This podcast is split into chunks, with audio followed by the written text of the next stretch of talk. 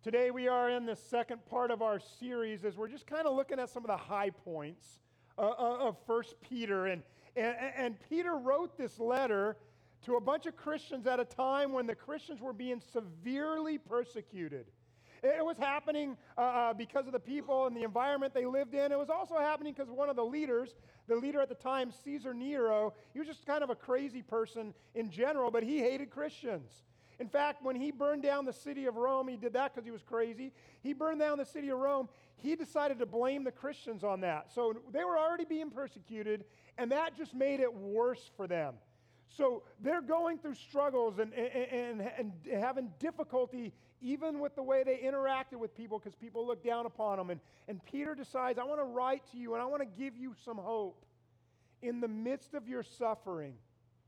And throughout this letter, Peter's letting us know and reminding us. In fact, he starts off and tells us in the very first verse that you and I, as we go through suffering, no matter what we're going through in our life, that you need to know this world's not your home.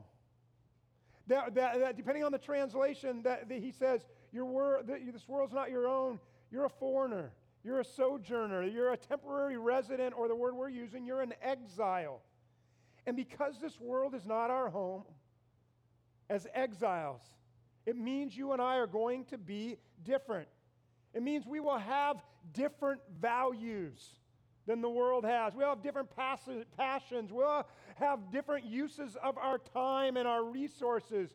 That, that you and I will be different as a parent and as a spouse and the way in which we work with others and interact with others. And when we talk about being different, we're not talking about being different like being an odd person. Okay, we're not talking about being an oddball here. Uh, uh, uh, at the place where I uh, water ski at, we have a guy there, and his we just refer to him as Crazy Willie. And crazy, he's just odd. He's, he's different, but he's different for different stake. And I have images burned into my brain that I wish I didn't have when I show up and he's literally all he's wearing is his tidy whities with, with, with, um, with uh, boots on up to a, you know, waterproof boots walking into the water. I'm like, Willie, there's people coming. Why are you dressed like that? We have these annual meetings where we all get together in the spring and, and, and discuss kind of the upcoming year and all that. And, and I go to these meetings and, and be a part of it. And Heather hates the meetings. In fact, she doesn't want to go. But she chooses to go every single year to the meetings. And she goes for one simple reason. She hates the meetings, sitting there, listening to all. She doesn't care about all of it. She goes for one reason. Anyone want to guess? What? Crazy Willie. That's why she goes, because she knows if she goes, this is going to be better than any comedy, any movie she'll ever see. And she goes, and sure enough, th- this year, did Willie disappoint? No, he, he busts stuff out and he says stuff and does stuff, and you just never know what's going to happen with Crazy Willie. We're not talking about being different just to be odd. We're talking about having a different values in the way we live our life. But one of the biggest obstacles to fully following Jesus and being different the way God's called us to be different is we have this desire to fit in to look like everybody else, to belong to the world. The desire to fit in is, strong, and it starts with us at a very early age. And yet, Jesus didn't call us to fit in, He called us to stand out. I think about young people, students, and you and I might laugh or, or even cry at what young people will do to fit in, right?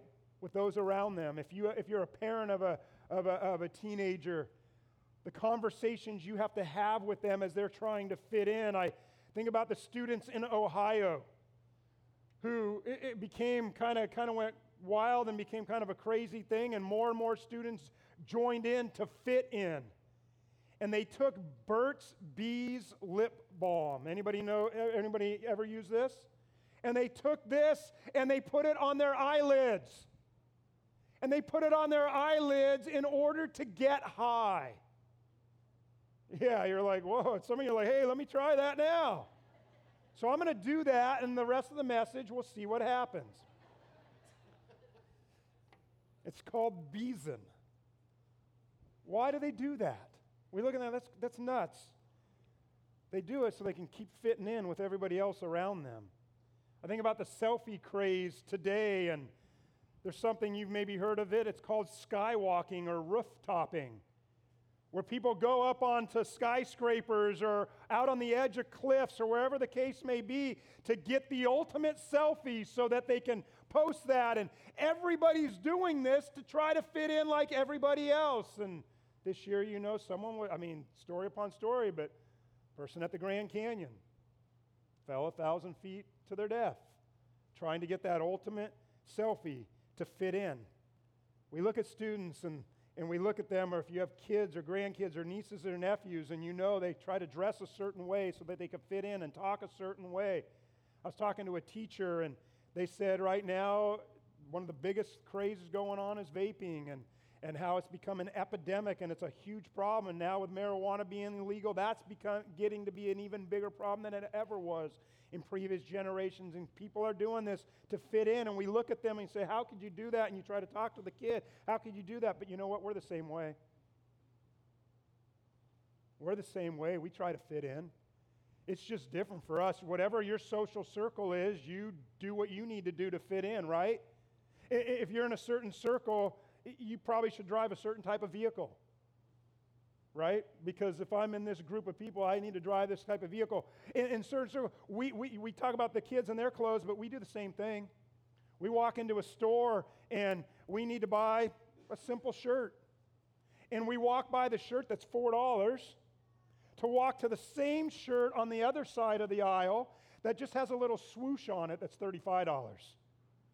Same shirt. One has a little swoosh or an emblem or a label or something. And we do that because of our desire to fit in. But with your own kids, what do you say to them when they're trying to fit in in all these different ways and they want you to buy them this or do this or get that for you? What are you saying to them? You know, I think one of the things you're probably telling your kids is say, you be you. You say something like that? You be who you are. Don't worry about trying to fit in. In fact, you might even encourage them to be different. You might even encourage them. You say, You don't need to do what everybody else is doing. In fact, the reality is it's actually better to stand out.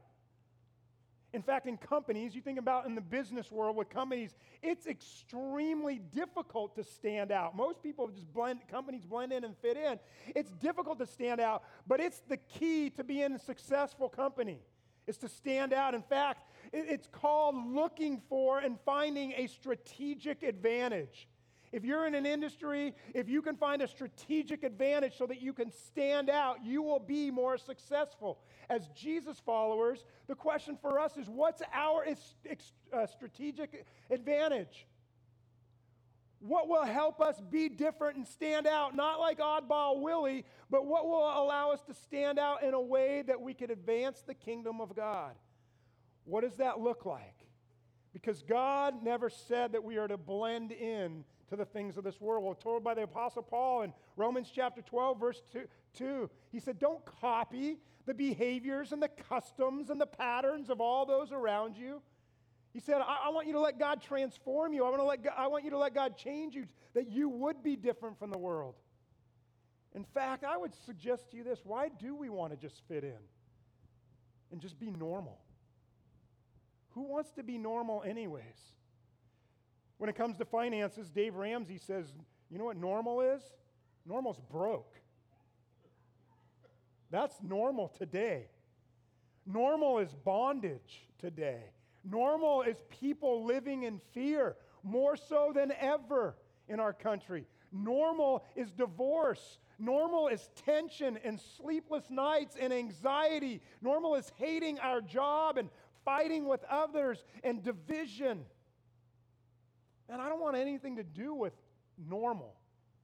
I want to get off the normal road. Because when we get off the normal road and we get on the narrow road or the narrow path, that's where things get exciting. We see this in Scripture in Matthew chapter 7. And I think about that, and I'll tell you the verse in a moment. But it reminds me a couple weeks ago, I was with some of our students on a, on a backpack trip, and they drove up, and I was a little behind them, and Uh, so I showed up, and, I, and as I pull into the parking lot to park, to, I need to hustle up and get up the hill. There's a person standing there who tries to get my attention. There's no one around. We're out in the middle of nowhere. He tries to get my attention. And, and so I roll down the window, and he says, Excuse me. He says, uh, My wife and baby over here, uh, we lost our keys. And I'm wondering if you can give me a, a ride five miles down the hill to get my car. See, we even had to break into our window to get the formula for our child. Now, I don't know if I'm a skeptical person. I don't know if I'm a, you know, my radar was pinging a little bit. Okay, would, would anybody else, if you, if that was, anybody else would be like, uh, yeah, yeah, this seems a little odd.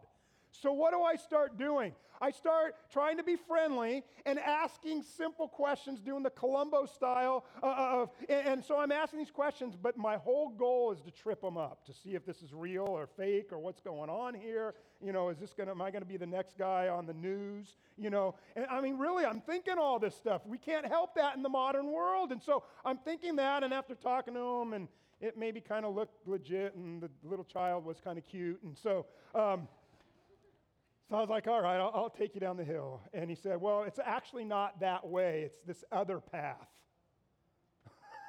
oh, my goodness. Okay, so then I try to inquire some more, and where, where does this go? And I, am familiar with the normal road, and you know it's big and wide and all this kind of stuff. And he's like, no, no, this is a smaller little road. We have to go the other direction. So I'm like, well, I'm going to be talking about this kind of thing in a couple weeks.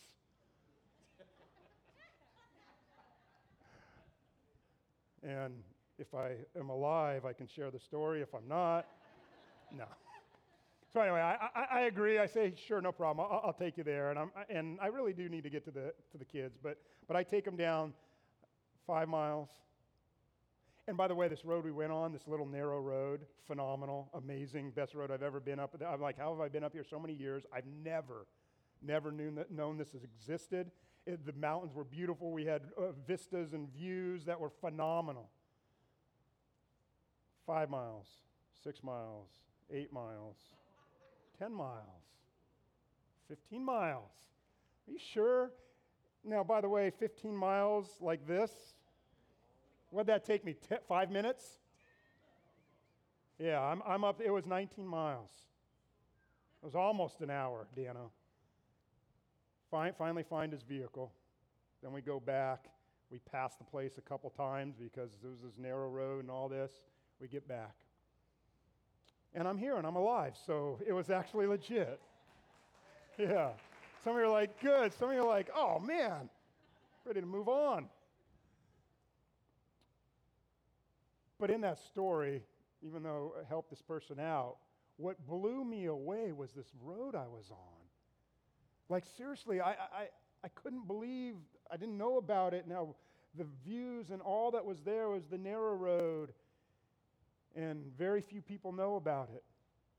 But it was the road that gave me just, I, am glad I had that experience with him. I got to know the guy who was a, um, actually a refugee from Laos. I won't go into all those details, show that another time. Um, we had a good time together talking, but it reminds me of what Jesus said in Matthew chapter 7. And he said this He said, There's a path that's wide and broad, and most people are on that road. And that's the normal road. That's the path we take. That's, how, that's the destination. When you go up to Tahoe, there's the normal path of the road. He said, but there, Jesus said in that passage, there's a different road, and it's narrower. The gate to get into it is, is, is smaller. And he, of course, he's talking about having this amazing relationship with Jesus Christ. And there's those who will pursue God and those who won't. And most people won't pursue God. And so he's talking about that. But he's talking about this idea there's only a few people who are going to pursue that narrow road. There's only going to be a few people that take that. The wide road, he even says, that's going to lead you to destruction. That's not going to advance your life. It's the narrow road. That's going to give you the amazing life, the different life. But only a few people, Jesus said, figure that out. And Jesus tells us, Peter tells us, as exiles, as temporary residents to this earth, God is calling us and inviting us to this narrow road. And only a few people are actually going to figure it out. Only to few people are going to figure out that it's, it's a different road. It's a call to be different. different from the world, having different values than the world. And I want to look at how, how Peter talks about this. And look at 1 Peter chapter 1. Let's look at verse 14. And he says this. He says, As obedient children, do not conform to the evil desires you had when you lived in ignorance. In other words, when you were unaware. There was a time when you lacked knowledge. There was a time when you didn't know any better, but now you're in Jesus Christ. And now you know that there's a different road, there's a better road, there's a narrower road. Not the normal road, not where you blend in. And he said this in verse 15. He said, You used to live in ignorance, but now you must be holy. And I want to say one word together. You must be holy in everything you what? Everything you. Everything you. One more time. Everything you do. Just as God who chose you is holy. Then he goes on to say, For the scriptures say, You must be holy. Here's the reason why. Because I am holy. He said, Be holy in all that you do. Be holy. Be different with your behavior than the rest of the world. That what you do, the way you interact, the way you live your life, what you do needs to be different than the rest of the world. And yeah, it's going to be a narrow road and a narrow path, and few people are going to figure this out. Because the normal way is just be like everybody else. He says, No, no, I want you to be different in everything you do. Be holy. And I want you to notice the text here. It says to be holy in all that you do. It does not say be happy in all that you do. And you hear that oftentimes in churches that, that will talk about being holy and not happy.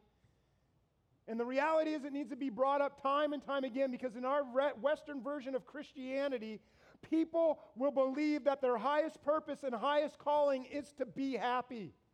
To which some of us who, who, who know this and we're not still living in ignorance, some of us say, I have already learned that, I figured that out. You know what? There's an entire false, false subset of Christianity that believes happiness is our highest calling.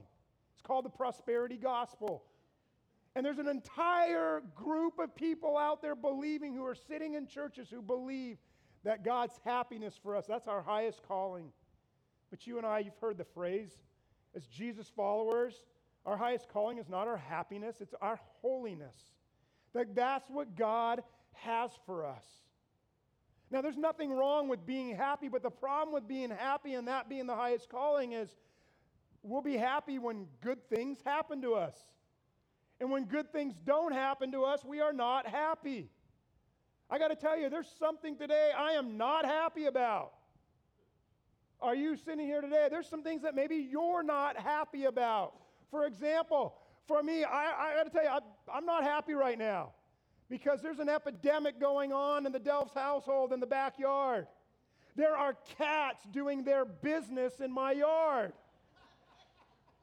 My yard has become the community cat litter box. And I am not happy about that.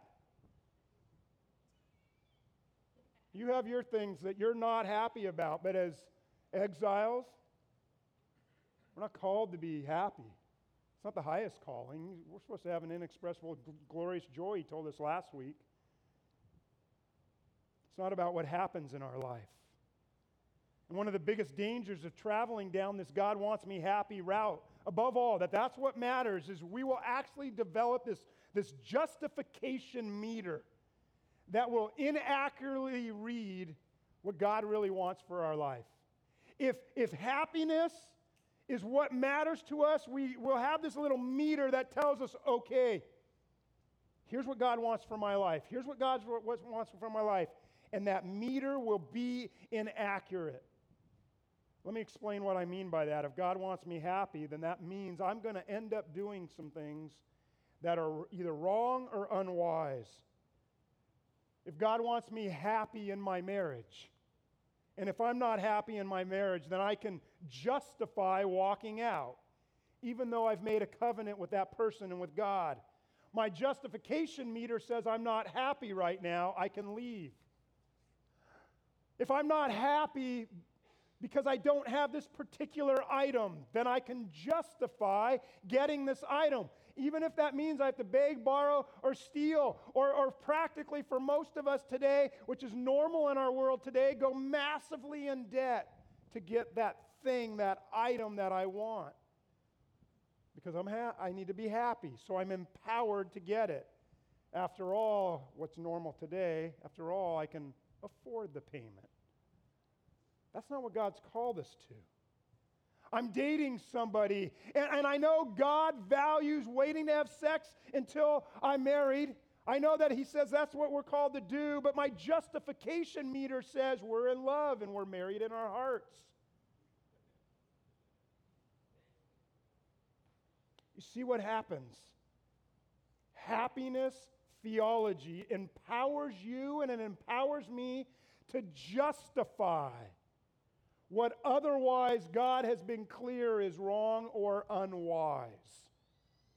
The wrong stuff, it's listed throughout the Bible, that stuff's kind of obvious. There's unwise as well. It's why the Bible talks so much about being wise. Colossians 4 says, live wisely among those who aren't believers. Ephesians chapter 5 says, live a life of love and follow the example of Christ. And how do you do that? Verse 15 says, so be careful how you live not as unwise people, but as wise people. And here's the other thing when we believe that God wants us happy, if that is a greater value to us than God actually wants us holy, to be different, to be pure, if, if, if, we, if you want to be happy, suddenly things like discomfort, delay, inconvenience, suddenly those can't possibly ever be God's will in my life.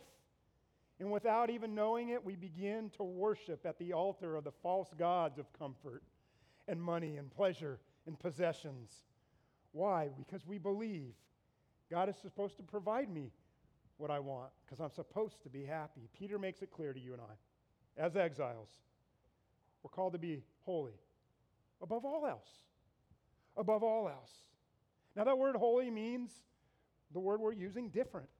It means to be pure. It means to be set apart. Pastor Derek talked about that in his two week series back in May uh, about being set apart. I'd encourage you to go re listen to that, that little two week series in light of what we're talking about today and let God kind of bring it all together for you.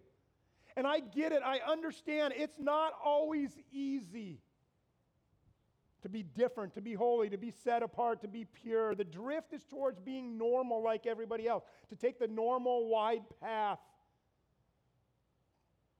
It's not easy to be holy. And that's why Peter even tells us, verse 14, don't slip back into the old ways. Don't slip back into those ways to satisfy our own desires, those, those, ha- those desires to be happy. Don't slip back. How many of you have figured out you can slip into trouble, but you never slip into righteousness? Figure that out? I, I people say it all the time. I, I you know, I kind of stumble. I kind of fell into sin, but I've never heard anybody say I fell into holiness. I've never heard it. Ah, oh, you know, I didn't mean to. I just woke up one day and all of a sudden holiness caught up to me. I slipped and now I'm perfect. Never heard that. Doesn't happen that way. In fact, we have this sneaky, slimy enemy that Jesus tells us about in John chapter 10, verse 10. He says this enemy has a goal, and his goal is to kill you and to steal from you and destroy you. He does not want you pursuing God. He does not want you pursuing holiness. He does not want you to be set apart. He does not want you to be pure. And so he will do the same thing to you that he did all the way back with Adam and Eve in the garden in the beginning. And in Genesis chapter 3, he said to the Adam and Eve, he said, Did God really say, nah, you shouldn't have that, you shouldn't do that, shouldn't touch that, shouldn't eat that? Did God really say that? And that's how he continues to attack us today, me and you. And our normal response to his temptation, did God really say? Our normal response to that is what causes us just to blend into our culture and to not be different and to not stand out. The devil knows your issues. Did you know that? And he whispers to you and he whispers to me, and he's very subtle. And he says, Did God really say? And for you, fill in the blank because you already know it. You're dealing with it right now. You've been struggling with it right now. There's something going on in your life right now. And he's saying, Did God really say? And your justification meter, coupled with his encouragement, false encouragement, can lead you down a path of destruction, the wide road. We're called to be different. Peter said, Don't slip back into the old ways. You have a new way, you have a new standard. And so I want to spend the last few moments this morning asking what is the primary guiding principle for every Jesus follower that truly shows us and demonstrates that we've been set apart? It's just, it's simple. It's the LLJ principle. It's the love like Jesus loved principle. Love like Jesus loved. This is what's going to set us apart and cause us to be different. And he tells us what that looks like in John 13. He says, As I have loved you, so you must love one another. In other words, he's telling us we are to do to others what our Heavenly Father through Christ has done for us. What did Jesus do? Well, we say he died on a cross for us. Let me tell you what he did. He did what is best for us.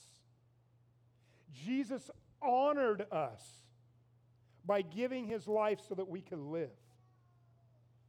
He did what was best for you. He honored you. And as Jesus did what was best for you and honored you, so we are called to do what is best for others and to honor others. He served us, He gave Himself for us. So, we as genuine Jesus followers, as exiles who are called to be different, we need to constantly ask the question what does it look like to love like Jesus requires us to love? What does it look like? What does loving like Jesus require us to do? And how does that play out in my life? I think the Apostle Paul made it real simple for us. The Apostle Paul talked about it, and he said, God will always, always, always nudge you in the direction of kindness and goodness and gentleness and faithfulness and self control. That's how he's going to nudge you. And so, how about we just max these out? That, that loving like Jesus means we're going to have a different set of values, that we're going to max these out. And so, I want to take the last few moments together, together and give you just a couple practical, super practical ways in which loving like Jesus will make a difference for us. I even asked a few different people, I said, just tell me some of the things when you think, just, just practically speaking, if you want to like literally be different than the rest of the world, not just be normal, not be like crazy Willie and, and be different for different sake, but, but, but how are you going to stand out from our world today? And consistently, as I asked multiple people, these type of things came up. For example, for those of you who work outside of the home and in an environment with multiple people, you know that conversations happen every single day that do not honor other people. Would you agree with that?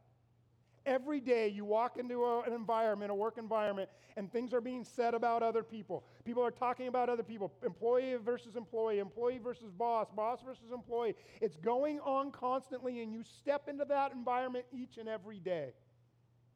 And God's called us to be different, to love like Jesus loves in those environments. And you could do that a lot of different ways, right? Because remember, you dishonor a person that Jesus honored when he died for them. You're not doing what's best for another person when you participate. And so, what does that mean? It means we're going to be different. We're not going to participate. It means sometimes it means we might even have to walk away from that environment. And when you walk away from, when people are talking and you walk away, people are going to know why you walked away. Some of you will be more bold and speak up on their behalf and you know, they're going through something and nobody knows what's going on, and so you try to help that person and honor that person in the midst of a dishonorable conversation.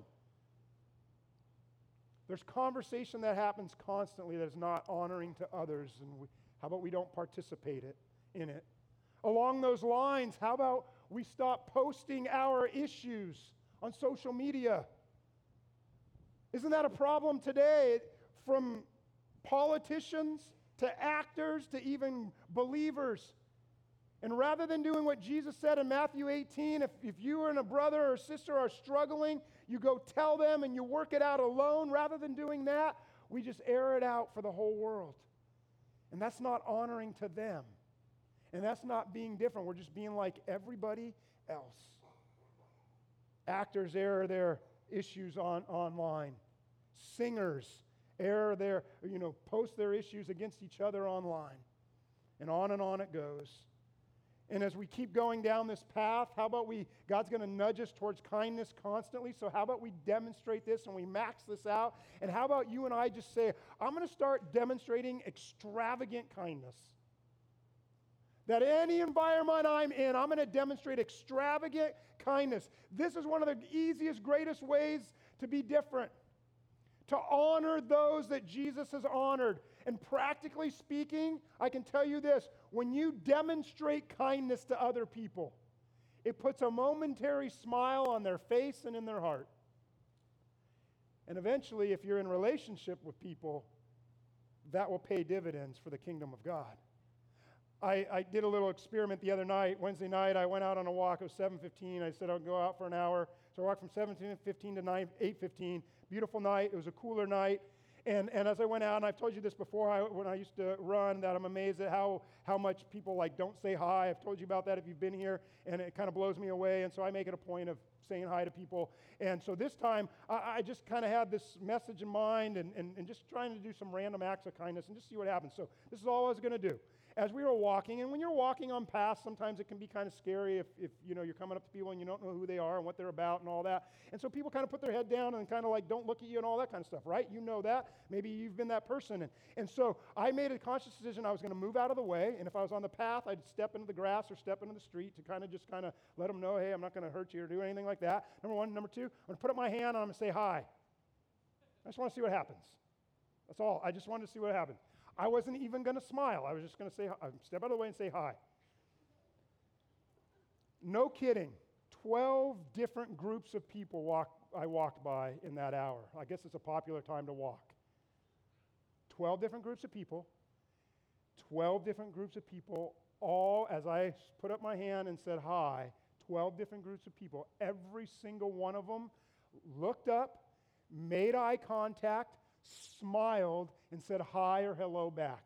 Every single one of them. Didn't matter the race, color, creed, anything. That didn't matter any of that. Male, female, age, none of it. Every single one of them. By just a s- simple, silly act of kindness? Really? That that made a difference. Yeah. But imagine doing that on a bigger scale. That you demonstrate acts of kindness in a way that changes people's lives.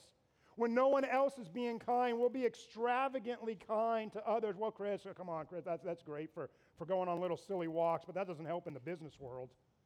Oh, really? Uh, we just had the Global Leadership Summit here, and I was amazed at how many people talked about kindness. Dr. Krish Kandiah said this, and he was talking about business, and he said this. He said, if you're in the business world, do not focus on profit, but focus on kindness and love and then you can watch the profits increase. Kindness matters. Bear Grylls, one of our speakers, also, uh, he said this. He said, Be kind. Kindness is what changes people. Kindness can better our world.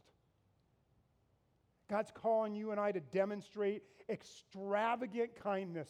And I talk about this all the time. One of the ways that we can demonstrate extravagant kindness is in our relationships with each other and with those outside of this room. And it's a phrase I'll keep saying. I, I don't think it's taken hold um, enough, so I'll keep saying it. One of the ways you can demonstrate extravagant kindness is you give people the benefit of the doubt. You always give others the benefit of the doubt. You don't know their context, you don't know their situation, you don't know what they're going through. And even if you've been hurt, even if you're in pain, even if something looks a certain way to you, you don't know the whole picture, you don't know what's happened. So give them the benefit of the doubt and try to work it out and figure it out as a Jesus follower who demonstrates kindness, that you do what's best for the other person, that you honor the person that Jesus honored by dying on the cross for them. So, how about you and I? Extravagant kindness towards other people which means we choose our words carefully. I love what Luke chapter 6 verse 45 said. Jesus just he knows us. He said he said your words show what's in your heart. things you and I are saying, you want to be different than the rest of the world? It's by the words you use. Being involved in those conversations, the Bible talks about gossip, slander, profanity, all that kind of stuff. You can participate in that, all that, and guess what? Be just like the rest of the world and be normal. Or you can be set apart, you can be different, you can be pure, you can be holy. Say, I, I don't go down those paths. I'm choosing my words carefully. I'm choosing carefully what I say, and I'm going to say words that bring life to people. Throughout these conversations I had with people, these type of things, and there's more. We're running out of time, so we don't have time to go through all of them. There's practical ways that you demonstrate the kindness. I love Psalm 19 let the words of my mouth and the meditation of my heart be acceptable in your sight. So here's what I'm going to ask. Because we sit here this morning and we say, okay, I get it. It's a message I'm being different, not being like Crazy Willie or just being like everybody else, be different. So the things we say, the way we act, the way we treat others are different. But is it really that big of a deal? I want you to bow your heads if you would, please. And I'd love for you to close your eyes. And I just want you to listen to what Peter told to a group of Christians in 1 Peter chapter 1 why this matters. He told you and I, so I, am just asking, let, let, let the Holy Spirit move you right now in your heart. He says, So you must live in reverent fear of Him during your time here as temporary residents. For you know that God paid a ransom to save you from the empty life you inherited from your ancestors. And it was not paid with mere gold or silver, which lose their value. No, no. It was the precious blood of Christ, the sinless, spotless Lamb of God. God chose him as your ransom. God chose him as your ransom.